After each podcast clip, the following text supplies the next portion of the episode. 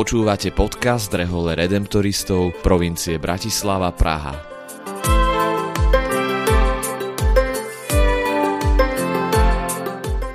V tejto sérii podcastu hovoríme o nádeji. Víziou redemptoristov na najbližších 6 rokov je byť vo svete misionármi nádeje v šľapajach vykupiteľa. O tom, aká je ich osobná skúsenosť s nádejou a čo pre nich znamená byť misionármi nádeje v každodennej službe ľuďom, sa budeme rozprávať s našimi spolubratmi.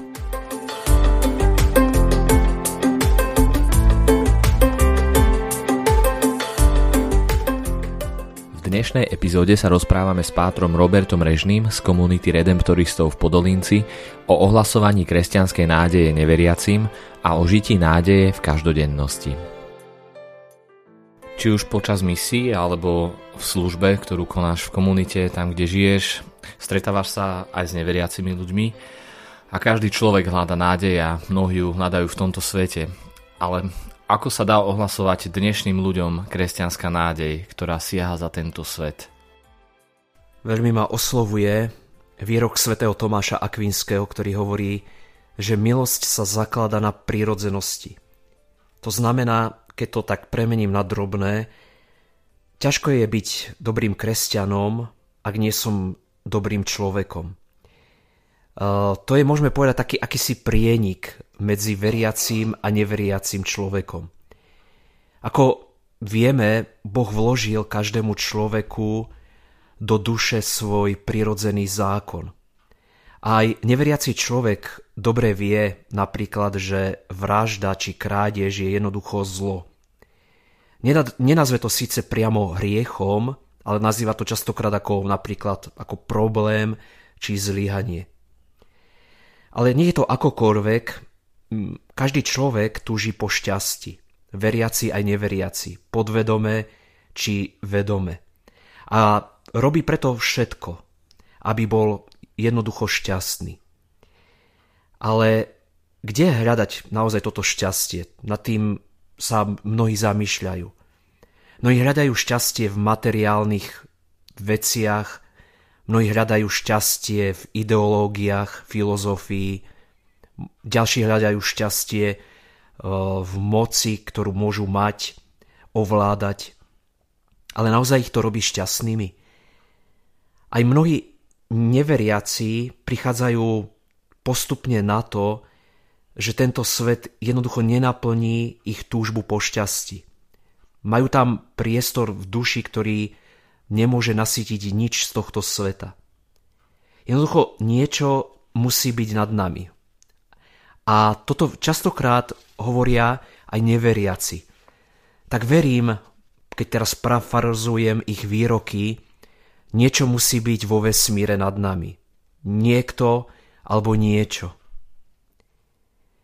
To, čo myslím si, že je dôležité, aby sme aj my veriaci, ale aj tí, ktorí sú neveriaci, hľadali pravdu.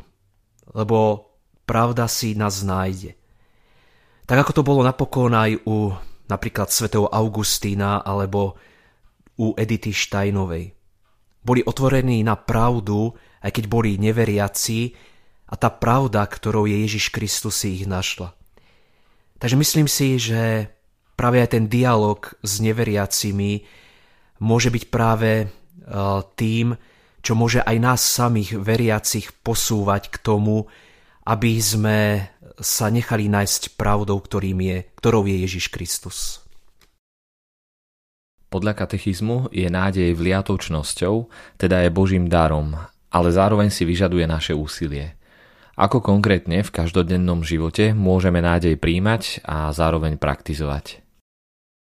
Tak zaraž ma častokrát akýsi taký minimalizmus mnohých kresťanov, ktorí sa uspokoja naozaj doslova s minimum. Niekedy tak mi povedia, no tak málo sa modlím, ale však je to v poriadku. Jednoducho, ako málo nám niekedy stačí a potom eh, prepadávame častokrát do akejsi beznádeje, do akéhosi pesimizmu.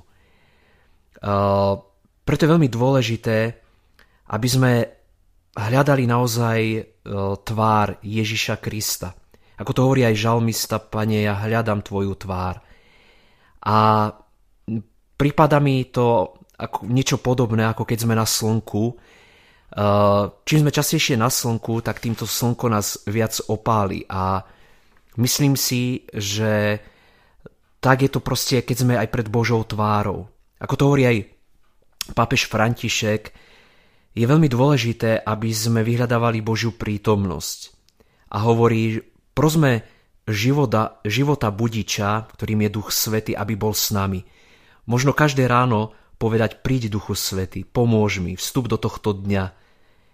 No a prax v skutkoch telesného i duchovného milosrdenstva, myslím si. E, veľmi dobré je, keď si máme E, zobrať ako spovedné zrkadlo práve tieto skutky telesného aj duchovného milosrdenstva. Pretože to nám odkrýva práve to, ako byť nositeľmi e, nádej v tomto svete. Jednoducho, čím viac dávam nádej cez skutky telesného i duchovného milosrdenstva, tým viac toho milosrdenstva a tej nádeje dostávam. Takže myslím si, že tá teória a prax je naozaj niečo, čo je viditeľné zvlášť práve na týchto skutkoch telesného i duchovného milosrdenstva. A o to, aby sme mohli byť milosrdní, aby sme boli plní nádeje, je prosiť práve Ducha Svetého, ktorý je duchom nádeje. Ďakujem ti veľmi pekne, Páter Robert, za tvoj čas a za tento rozhovor a prajem ti, aby si mm, mohol žiť túto nádej, o ktorej sme hovorili a prinášať ju aj druhým. Vďaka. Ďakujem aj ja.